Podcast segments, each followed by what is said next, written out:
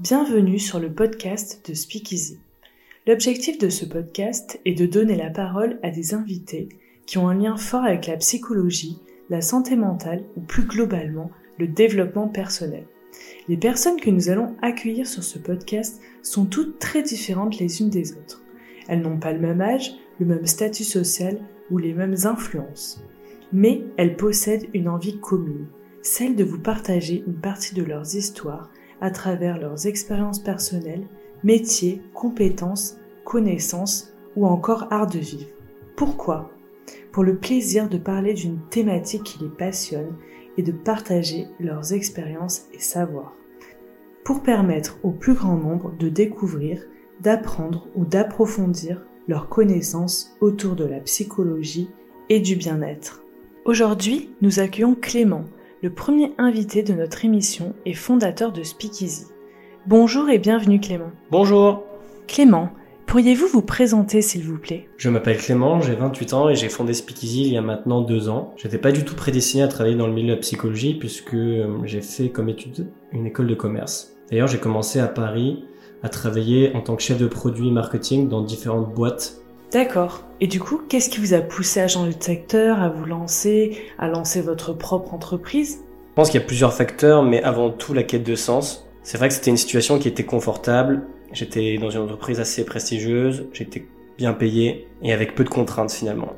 Mais ça me correspondait pas du tout au bout d'un moment et je m'en suis très vite rendu compte. Je stagnais, je n'étais pas épanoui et surtout je ne me sentais pas du tout utile. J'avais l'impression de régresser, de ne pas être stimulé et très rapidement, je me suis rendu compte qu'il fallait que je trouve un projet professionnel qui fasse sens à mes yeux.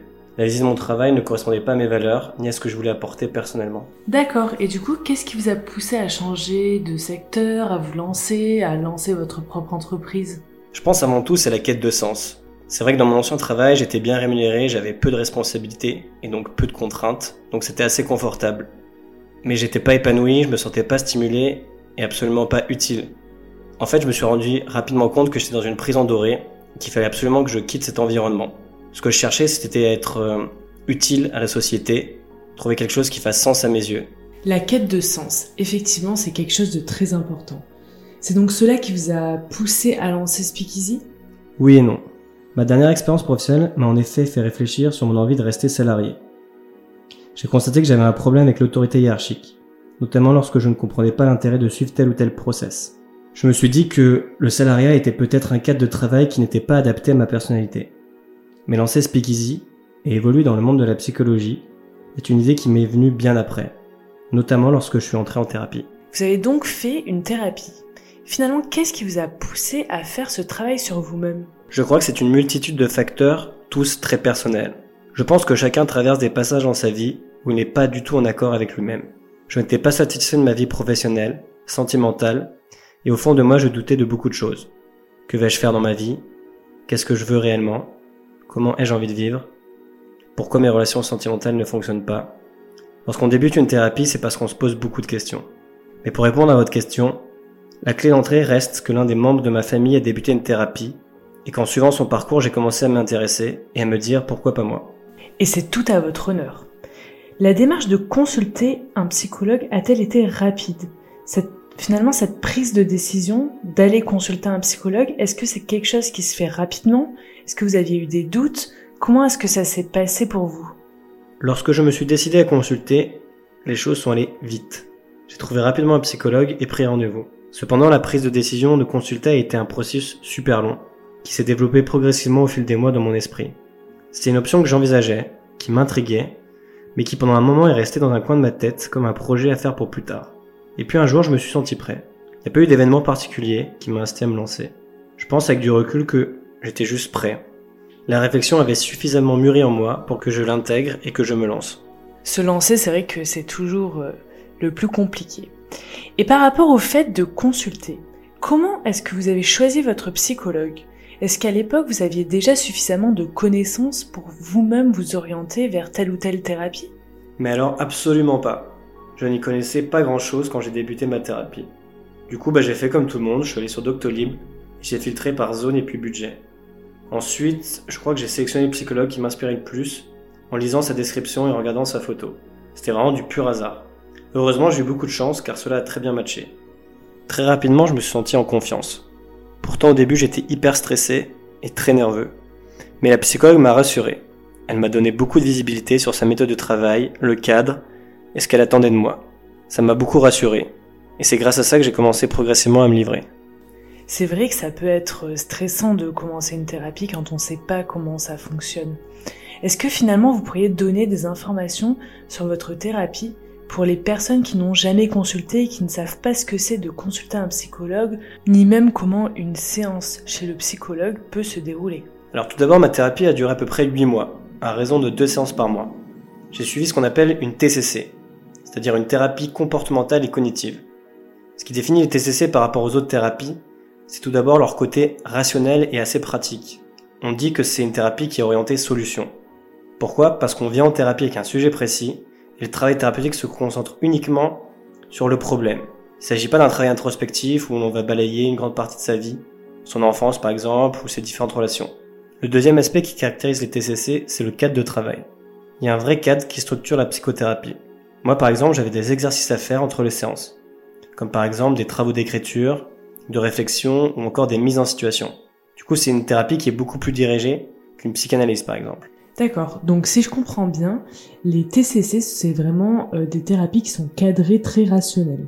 Et maintenant, Clément, pourriez-vous nous expliquer, nous parler des différentes étapes émotionnelles par lesquelles vous êtes passé tout au long de cette thérapie? Effectivement, je suis passé par plusieurs étapes. Je crois que tout le processus thérapeutique est basé sur des cycles.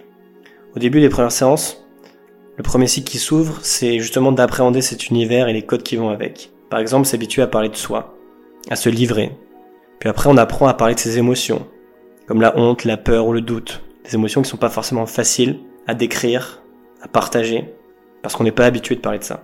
Pour moi, l'étape la plus difficile, ça a été de déconstruire certaines réalités. Accepter d'avoir un regard différent sur moi, sur ce que je pensais par rapport aux autres. Ça m'a pris pas mal de temps. J'ai eu beaucoup de blocages au début, mais petit à petit j'ai commencé à accepter de nouvelles réalités, de nouvelles façons de penser. Cette phase-là, elle te bouleverse beaucoup. Et elle remet en perspective plein de choses.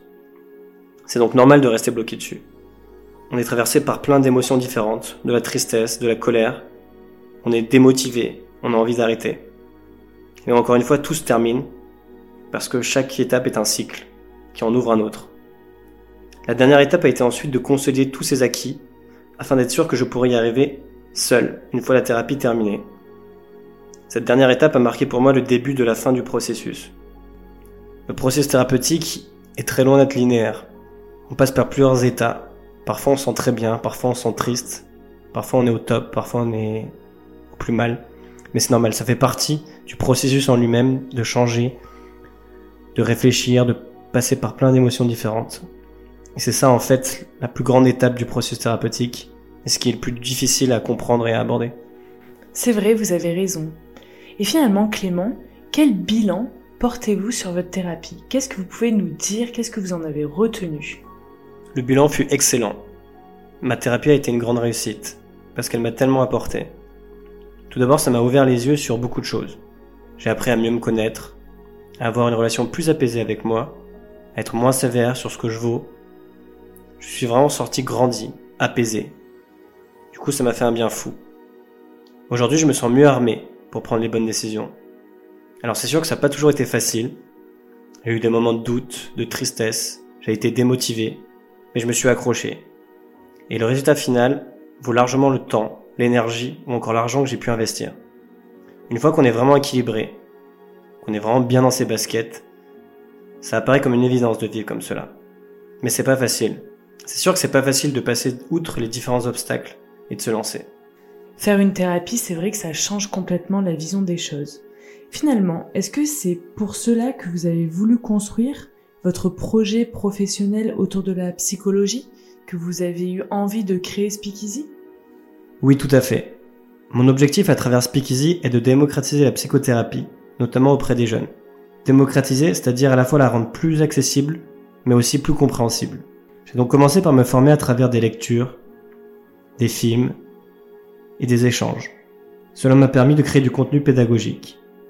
Pourquoi? Parce que cette éducation est nécessaire pour éviter que les gens, notamment les jeunes, étudiants, lycéens, actifs, aient peur ou se braquent. Moins on connaît une chose, et plus on en a peur. Enfin, Speakeasy souhaite aussi rendre la thérapie plus accessible. Éduquer, c'est bien, mais il fallait aussi proposer quelque chose de concret, qui puisse vraiment aider ceux qui veulent sauter le pas et consulter. C'est de cette vision qu'est né le service de mise en relation sur mesure de psychologues. Et donc, en quoi consiste concrètement ce service de mise en relation sur mesure? Comment fonctionne votre service? Donc Speakeasy, c'est un service digital qui se trouve sur notre plateforme L'objectif de ce service, c'est de permettre euh, aux personnes, notamment les jeunes, donc étudiants, lycéens et jeunes actifs, euh, de trouver un psychologue qui corresponde à leurs besoins. Pourquoi? Parce qu'on se rend rendu compte que bah, y avait beaucoup de jeunes qui souhaitaient sauter le pas, mais qui ne savaient pas hum, où chercher un psychologue, sur quel site se rendre, ou tout simplement ils ne savaient pas euh, sur quel facteur baser leur choix pour choisir leur psychologue. Donc Speakeasy, à travers son service de mise en relation, permet justement à ces personnes-là d'obtenir des profils recommandés qui correspondent à leurs besoins, que ce soit des besoins financiers, des besoins géographiques, euh, des besoins d'ordre thérapeutique. On, fait vraiment du sur-mesure en proposant des profils adaptés et correspondant euh, aux besoins des personnes. Donc c'est un service qui est disponible partout en France, euh, dans n'importe quelle ville de France. Euh, pour ce faire, il faut se rendre du coup sur notre site Speakeasy, remplir un questionnaire d'une vingtaine de questions qui va nous permettre euh, de notre côté de récupérer bah, l'ensemble des informations nécessaires à la recherche et ensuite on, on envoie du coup bah, les profils euh, aux différentes euh, personnes. Enfin, il faut savoir que Speakeasy euh, propose des profils euh, jusqu'à ce que la personne soit satisfaite. C'est vrai qu'il est possible qu'il n'y ait pas d'alliance thérapeutique entre le patient et le psychologue recommandé. Cela arrive. Euh, mais ce n'est pas grave, il ne faut pas abandonner pour autant et Speakeasy sera là pour proposer de nouveaux profils euh, à chaque utilisateur jusqu'à ce que celui-ci soit satisfait. Et donc, quelles sont les erreurs finalement à éviter quand on veut commencer une thérapie? C'est vrai que comme vous disiez euh, vous-même précédemment, on a tendance à regarder le prix ou la photo sur Doctolib, mais finalement, quels sont vos conseils pour une recherche efficace et finalement pour une thérapie réussie? Je pense effectivement qu'il y a beaucoup d'erreurs à éviter lorsque l'on débute une thérapie ou lorsque l'on veut choisir son psychologue.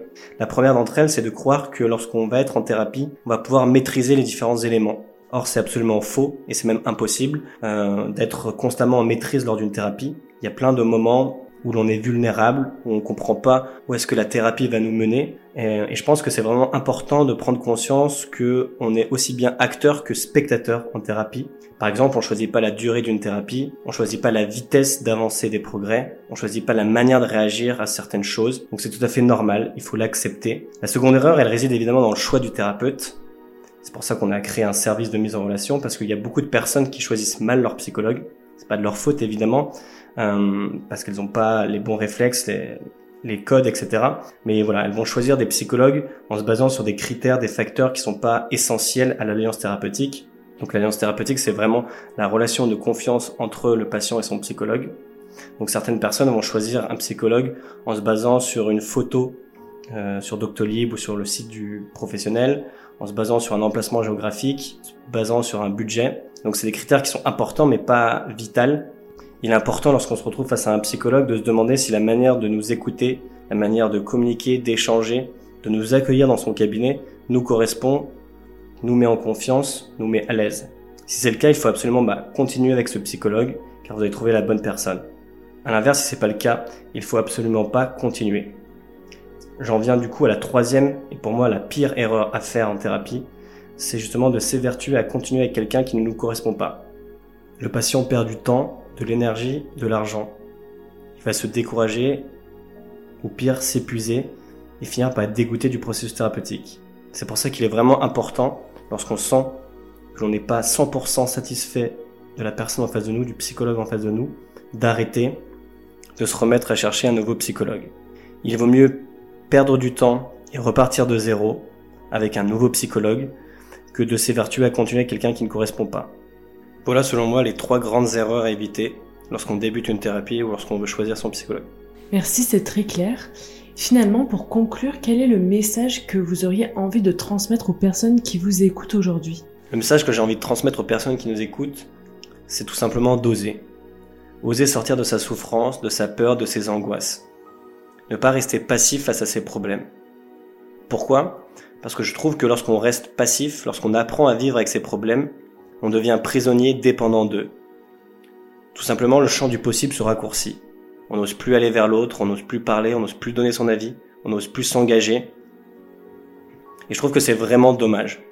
Le fait d'oser, le fait d'entreprendre, d'essayer de s'en sortir, même si on se trompe, nous montre le chemin à suivre, la voie à entreprendre.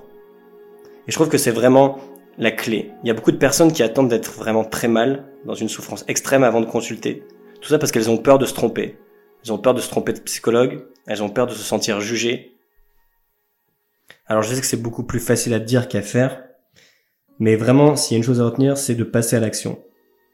C'est difficile au début de sortir de sa zone de confort, mais une fois qu'on l'a fait, on se rend compte que c'était pas si difficile que ça, et que finalement tout est possible, qu'on peut s'en sortir, peu importe la difficulté, peu importe l'angoisse, peu importe la peur qu'on a, que tout est possible.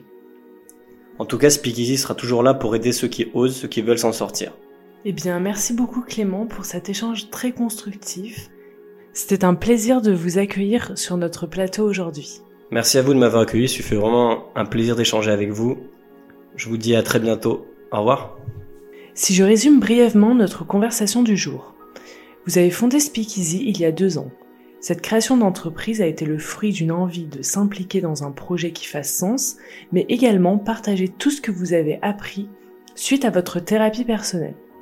Speakeasy est donc une plateforme de mise en relation sur mesure afin d'aider les personnes à trouver un psychologue qui leur corresponde, qui soit adapté à leurs besoins, demandes et critères. Le service est gratuit pour les utilisateurs et se base sur la notion d'alliance thérapeutique, à savoir le lien de confiance qui va se créer entre le professionnel et le patient. Enfin, qu'il s'agisse d'un problème lié à son travail, à son couple ou autre, le conseil que vous souhaitez partager est celui de l'audace. Osez agir, demandez de l'aide, cherchez des solutions car celles-ci existent. Je vous cite, Ce n'est pas grave de se tromper car on apprend et on prend confiance en ses capacités d'agir. Ce qu'il est, c'est de rester passif face à son problème. C'était le podcast de Speakeasy, le podcast qui donne la parole aux personnes qui ont une histoire à raconter. Chez Speakeasy, la parole est centrale, et c'est à travers elle que l'on se soigne, qu'on s'éduque et qu'on s'ouvre aux autres. L'épanouissement psychologique n'est pas une pratique, mais un art de vivre qui se cultive. Ensemble, cultivons-le. Merci et à bientôt pour un prochain épisode.